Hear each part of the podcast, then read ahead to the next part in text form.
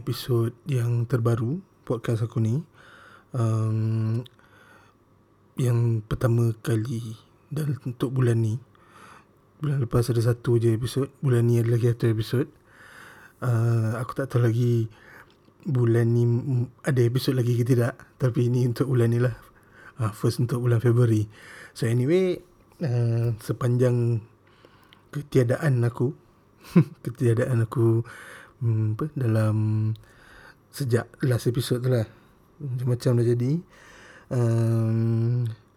pergi training lah, cuti Chinese New Year lah, company annual meeting lah, macam-macam lah. So that's why aku busy sangat. So yeah, aku kembali dengan episod yang terbaru. So episod kali ni aku rasa sepatutnya aku dah buat lama dah, tapi tak tahu sebab idea yang menarik lagi banyak ke kan. So push. So yang ini aku rasa sampai masanya lah untuk aku buat episod ni. So tajuk untuk episod kali ni adalah iPhone refurbish dengan iPhone clone. So iPhone refurbish ni, kalau kita buka IG, kalau kita buka Facebook, banyak orang jual apa, banyak orang ada IG shop lah, Facebook lah jual. Itu cakap apa, refurbish iPhone. Even kalau kita jalan-jalan pergi kedai pun ada yang tulis refurbish iPhone, murah lah refurbish semua kan. Tapi apa yang aku boleh bagi tahu, officially secara rasminya, refurbish iPhone yang korang nampak dalam IG shop, yang dekat Facebook, yang dekat kedai, yang bukan kedai authorized, kedai-kedai biasa tu bukan refurbish yang official lah dari Apple. So refurbish iPhone kalau ikut betul-betul tak ada kat Malaysia. Refurbish iPhone tak ada kat Malaysia, refurbish iPhone tak ada dekat Singapura, refurbish iPhone tak ada dekat Thailand, tak ada kat mana-mana kecuali US, dan hanya boleh dibeli dari website Apple.com yang US punya. So macam mana kalau nak tahu iPhone ni refurbish ke tidak kan? Okay, iPhone refurbish ni dia punya packaging dia kotak putih, dia tak ada tulis apa-apa. Dia cuma ada stiker kat belakang tulis itu iPhone, serial number semua, tapi dalam dia macam beli phone baru lah. Ada earphone, ada charger semua, ada stiker semua lah kan. Cuma dia kotak putih. So itu cara dia kita nak tahu iPhone tu iPhone refurbish atau tidak. Ini yang official punya, bukan refurbish yang IG shop cakap. Refurbish IG shop tu aku tak tahu dari mana dia dapat refurbish. Mungkin dia beli second hand orang punya ke apa ke, and then dia buka, dia tengoklah dia repair ke, dia tukar bateri ke apa ke, yang bukan original lah. Itu dah semestinya bukan original, sebab benda-benda macam tu Apple dia yang boleh bagi, boleh kontrol. So app yang aku cerita sekarang ni pasal yang official punya refurbish lah. So official punya refurbish biasanya dia daripada trade-in ataupun daripada unit yang dah buka. Kalau macam retail shop diorang tu, diorang dah buka and then ada problem, so diorang hantar balik pergi kilang, diorang repair balik, diorang tukar komponen, diorang tukar serial number, so diorang jual balik. So biasanya murah dalam $200 lah, kalau macam apa yang kita boleh tengok dekat Apple punya website. Contoh okay, macam iPhone XS 256, dia harga asal dia kalau dekat US $1,049, $1,049. So tapi refurbish dia harga $829. So kat situ dia murah dalam $220 lah. So itu harga refurbish dia kat sana lah. Banyak lagi ada kalau korang rajin nak surf kan. Buka Apple website, apple.com. Make sure dia Amerika punya. Boleh pilih kat bawah sekali, kau boleh pilih dia punya locality, select United States. Kat situ boleh tengok lah refurbish phone. Dia ada tab kat situ. Then kalau dekat website ni, sebab kita tak boleh beli kan, tak boleh beli dari sini. So kalau korang nak beli daripada Apple website ni, Apple website yang official ni, sama ada korang pakai forwarding punya service. Forwarding service ni macam kau beli dari Malaysia, kau bayar, tak kisahlah macam mana, kau ada credit card ke apa ke, PayPal ke apa, kau bayar and then kau hantar ke alamat yang ada dekat US. So company-company forwarding ni ada set up drop point lah, rumah ke apa ke biasanya, and then dia akan hantar kepada kau. So tinggal korang percaya tak percaya je lah forwarding company ni. So forwarding company ni ada banyak lah, kalau pandai cari dekat internet. Ada yang ada reputation tinggi lah, kalau baca review ke apa ke.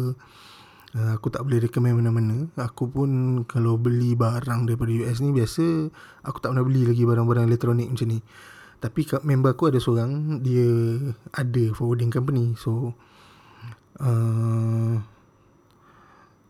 aku kalau nak beli pun, aku rasa aku beli through dia kot. Tengoklah kalau aku nak beli. So anyway, bukan saja iPhone yang ada refurbish dekat Apple website ni. iPad ada, Apple Watch ada, Mac ada, iMac ada. Tinggal korang pandai-pandai je lah nak beli. So refurbish, itulah macam aku cakap, payment method dia, dia tak terima payment method kita. I mean kalau kau ada credit card Malaysia, dia tak terima. Tu yang aku cakap tu, sama ada kau bayar pakai PayPal ataupun cari orang yang kau kenal dekat US, kau bank in duit kat dia, kau bayar.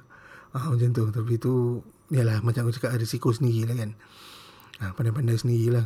Aku tak endorse benda-benda ni, kecuali kalau betul korang nak lah, betul-betul nak. So anyway, benda-benda tu semua unlock. Kalau macam iPhone dia unlock, dia tak ada lock dekat telco mana-mana. So kau boleh masuk SIM card lah kat sini. Boleh pakai kat sini lah. Cuma dia jadi US set lah. Mana-mana yang Batak my set tu, tak boleh lah buat benda-benda macam ni kan.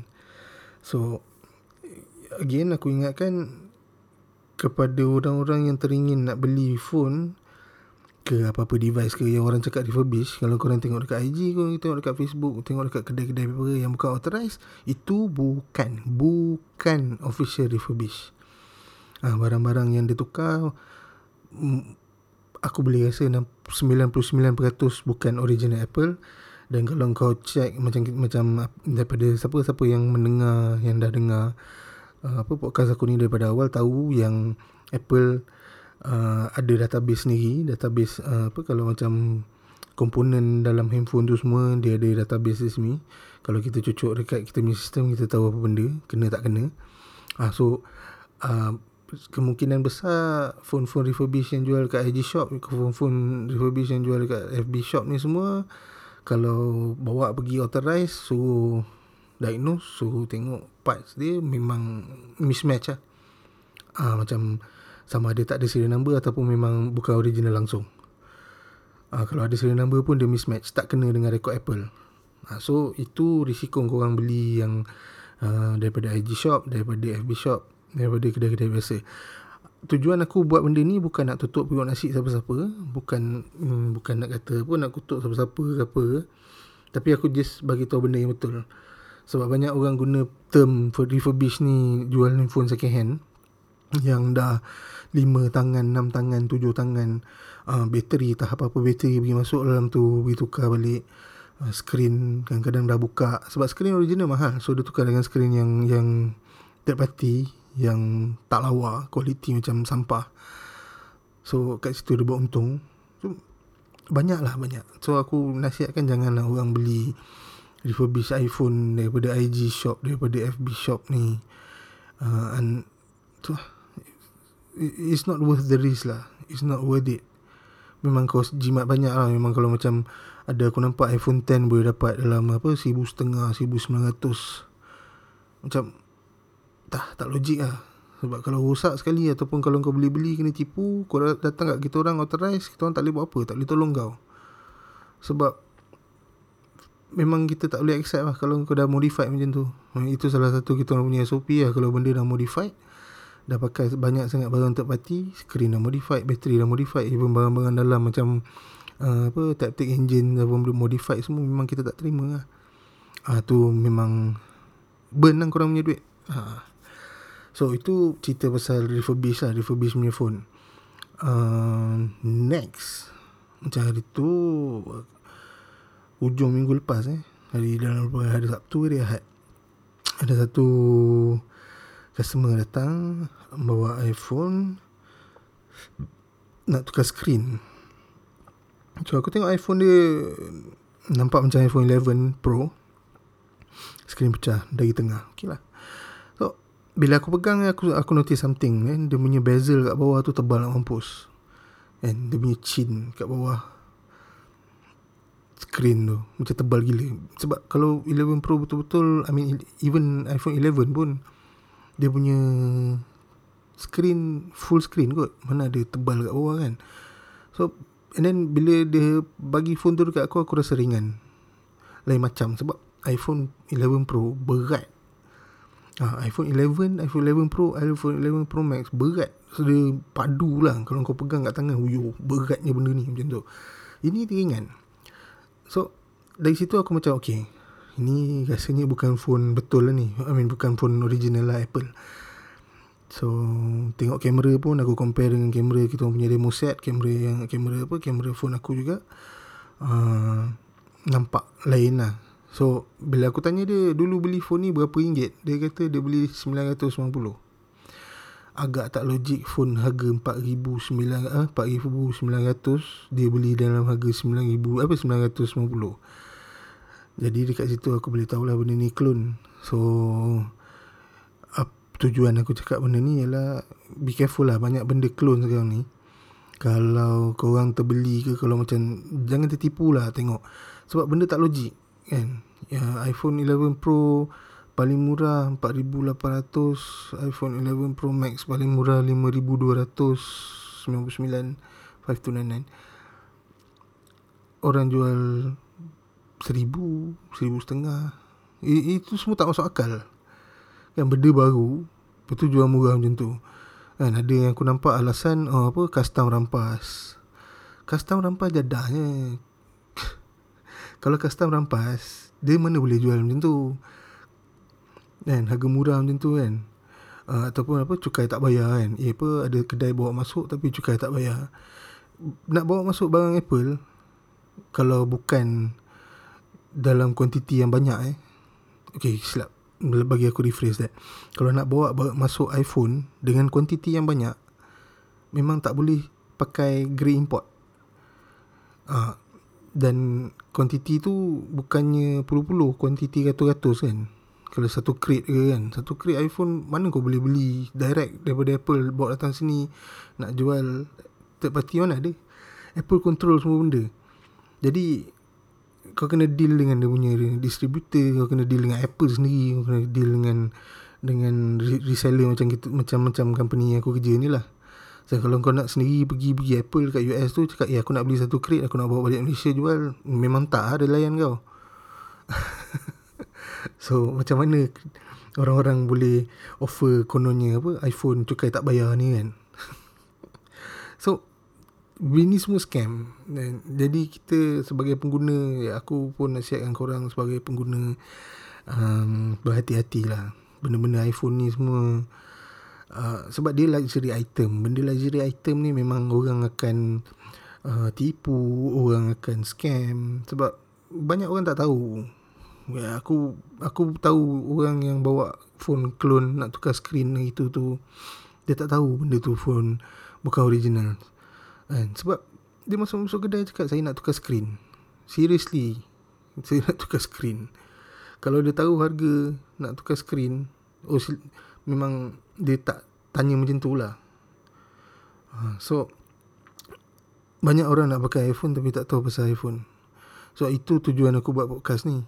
Dan aku harap aku dah banyak tolong orang lah, sedikit sebanyak. In fact, siapa-siapa yang mendengar ni, kalau boleh share lah bits-bits yang penting, bits-bits yang boleh tolong orang lain, yang boleh macam selamatkan duit orang lah. Benda bukan murah kan, benda bukan murah. Jadi kita, kalau selagi boleh, kita nak tolong customer. Macam macam mana aku cakap, sebab again tak payah beli mahal lah iPhone ni. Aku dah banyak kali cakap dalam series aku ni, iPhone sebenarnya kau tak payah beli yang paling mahal. Kau beli apa yang kau perlu. Kalau kau tak perlukan 512GB, tak payahlah beli 512GB. Aku pun pakai 64 je. Phone baru aku pakai 64. Phone 11 aku pakai 128. 128 tu pun macam, sebab ada iCloud kan, so tak, aku baru pakai 20GB. Jadi aku pakai 64 sekarang ni. Tak rasa apa lah, sebab ada iCloud. So macam aku cakap lah, tak perlu nak beli yang paling latest. Ya memang lah orang, kalau kau beli paling latest orang pandang huyo power kan, but still in the end, kalau in the end jalan dia gila kau kena tipu, better tak payah lah. Baik kau simpan je duit tu, lama sikit kau boleh beli original. So anyway, tu cerita refurbish, cerita pasal apa, phone clone. Phone clone ni okey lagi satu. Phone clone ni sebenarnya dia physically kita boleh tengok dia punya build lah. Okey, build dia tak cantik lah macam iPhone. Macam aku cakap tadi, skrin dia bawah dia ada yang jenis ada bezel tebal kat bawah. Dia tak full screen. Macam iPhone ni dia full screen kan. iPhone yang apa, iPhone 11 Pro semua dia full screen. Ini dia macam something wrong. Kau boleh tengok screen kau tu something wrong. Okey, kalau yang betul-betul boleh clone kelas A punya, kau tengok okey macam okey, carilah berat sama. The next thing kau boleh buat is kau pergi dekat dia punya App Store. Kau tekan je App Store dia. Kau cari icon App Store tu, kau tekan, tengok dia buka App Store apa. 100% aku boleh kata dia akan buka Google Play Store.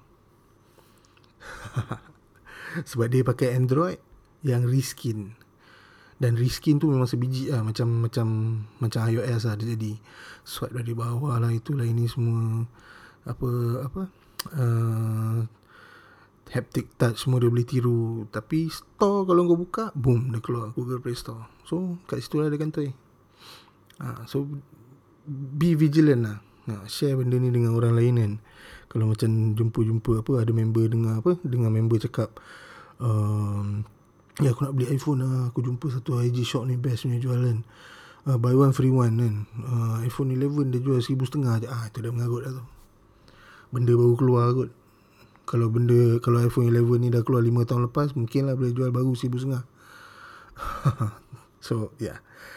So next, apa aku nak share sikit pasal berita pasal stok. Macam mana kita tahu sekarang ni ada wabak coronavirus yang jadi dekat China sekarang, Wuhan. Start there, Wuhan virus kita panggil. So Wuhan virus ni membuatkan kilang-kilang iPhone, kilang-kilang Apple di China sekarang ditutup. So first dia memang tutup pasal Chinese New Year, dia memang tutup seminggu. And then now they extend lagi lah.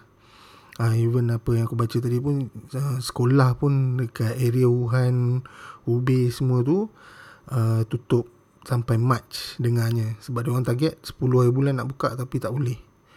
So dia orang extend sampai March. So benda yang sama sekarang